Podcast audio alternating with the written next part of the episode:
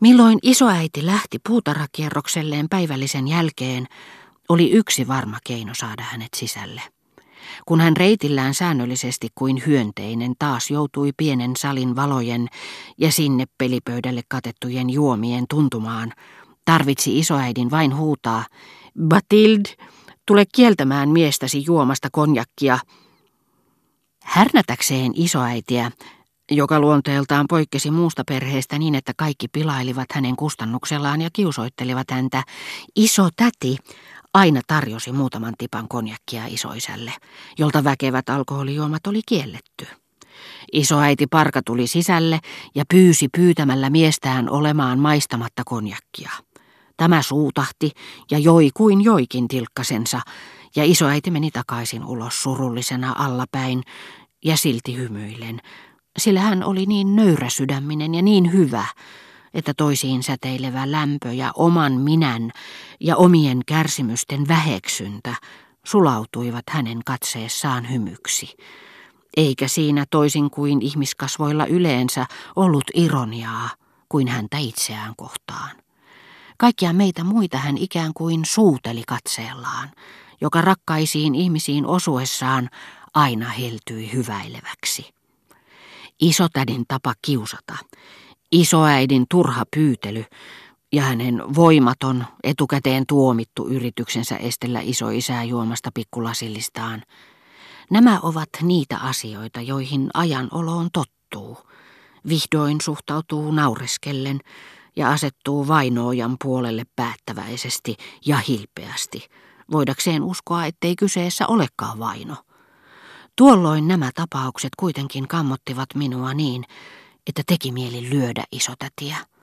Mutta aina kun minä kuulin huudettavan, Batild, tule kieltämään miestäsi juomasta konjakkia, minä, raukkamainen jokuin aikuinen mies, tein niin kuin me kaikki teemme isoina, kun silmiin osuu kärsimyksiä ja epäoikeudenmukaisuutta. Minä en ottanut nähdäkseni. Kiipesin nyhkyttämään talon ylimpään kerrokseen, aivan katon rajaan lukuhuoneen viereen pikkuhuoneeseen, joka tuoksui iiriksiltä ja johon tuli tuoksua myös villistä viinimarjapensaasta. Se kasvoi ulkoseinän kivien raossa ja siitä työntyi yksi kukkiva oksa sisään puoliavoimesta ikkunasta. Tämä nimenomaisempaan ja arkisempaan käyttöön tarkoitettu huone, josta päiväsaikaan näki Russan Villöpäänin muuritorniin asti, oli pitkän aikaa minun turvapaikkani. Epäilemättä siksi, että se oli ainut huone, jonka sain lukita. Soppi jonne vetäytyä kaikkiin niihin puuhiin, jotka vaativat loukkaamatonta yksinäisyyttä. Lukemaan, uneksimaan, itkemään, salaisiin nautintoihin. Voi. Enhän minä tiennyt, että puolison pikku ylitsekäymiset paljon vähemmän kuin minun heikko luonteeni, huono terveyteni ja niiden enteilemä epävarma tulevaisuus askarruttivat isoäitiä noilla alituisilla iltapäivä- ja iltavaelluksilla, jolloin näki milloin lähestymässä, milloin loittonemassa hänen kauniit kasvonsa, silmät ylös luotuina, posket ruskeina ja uurteisina, ajan mittaan melkein malvan värisiksi käyneinä, kuin syksyllä kynnetty pelto. Kaupungille lähtiessä isoäidin poskia rajasi puoliksi ylöskäännetty harso, ja niillä oli kylmän tai jonkin surullisen ajatuksen takia aina kuivahtamassa tahaton kyynel. Yläkertaan nukkumaan mennessä minua lohdutti vain se, että äiti tulisi antamaan minulle suukon vuoteeseen päästyäni. Mutta tätä hyvän yön toivotusta kesti niin tuokion, hän meni takaisin alakertaan niin pian, että hetki jolloin kuulin, kun hän nousi portaita ja kun käytävän kahdessa ovessa kahahti sininen musliininen puutarhapuku, josta riippui ohuita olkipunoksia, oli minulle tuskallinen hetki. Se ennakoi seuraavaa hetkeä, jolloin hän oli lähtenyt luotani, mennyt takaisin alakertaan. Lopulta minä aloin toivoa, että tuo hyvän yön toivotus, niin tärkeä, tulisi mahdollisimman myöhään, että pitkittyisi armon aika, jolloin äiti ei vielä ollut tullut.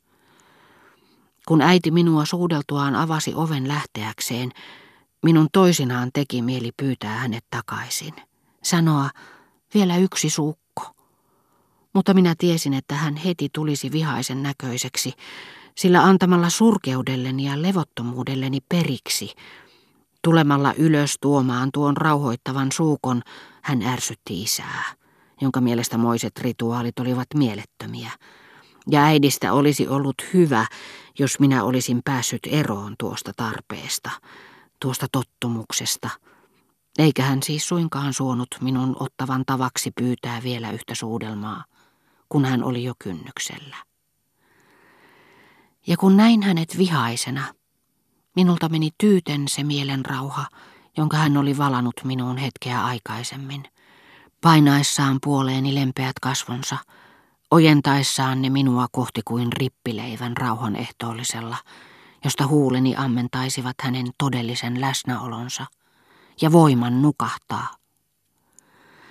Mutta nämä illat, jolloin äiti kaiken kaikkiaan viivähti huoneessani niin tuokion, olivat sentään suloisia niihin iltoihin verraten, jolloin meillä oli päivällisvieraita ja jolloin hän sen takia ei ollenkaan tullut yläkertaan sanomaan hyvää yötä. Tavallisesti ei ollut muita kuin herra Swan, satunnaisvieraita lukuun ottamatta melkein ainut henkilö, joka meillä kompreissa kävi, toisinaan päivällisellä, naapureita kun oltiin, Harvemmin sitten, kun oli solminut epäsäätyisen avioliittonsa, sillä perheemme ei suostunut kutsumaan hänen vaimoaan. Toisinaan yllättäen päivällisen jälkeen. Kun me iltaisin istuimme talon edessä ison kastanjan alla rautapöydän ääressä ja kuulimme puutarhan perältä kilahduksen – ei siitä isoäänisestä rämähtävästä kellosta, jonka rautainen päättymättömän jäinen meteli hukutti, tyrmäsi jokaisen talon asukkaan, joka laukaisi sen tullessaan sisään, soittamatta, vaan vieraille tarkoitetun soittokellon kaksi peräkkäistä, ujoa, soikeaa, kultaista helähdystä, niin jokainen kysäisi heti, joku tulee, kukahan se mahtaa olla, vaikka hyvin tiedettiin, ettei se voinut olla kukaan muu kuin herra Swan. Hyvää esimerkkiä näyttääkseen isotäti sanoi kuuluvasti ja äänensä luonnolliseksi pakottaen, ettei tuolla tavoin saanut kuiskutella. Mikään ei ollut epäkohteliaampaa seuraan tulevaa vierasta kohtaan. Tämä kun rupeaa luulemaan, että puhutaan asioista, joita hänen ei sovi kuulla. Ja tiedustelijaksi lähetettiin isoäiti, joka aina ilahtui, kun sai tekosyyn vielä käväistä puutarhassa, ja saman tien vaivihkaa nykäistä ruusupenkistä muutaman tukikepin, jotta ruusut näyttäisivät luonnollisemmilta, aivan kuin äiti ohimennen pöyhöttää poikansa hiuksia, jotka parturi on kammannut liian sileiksi.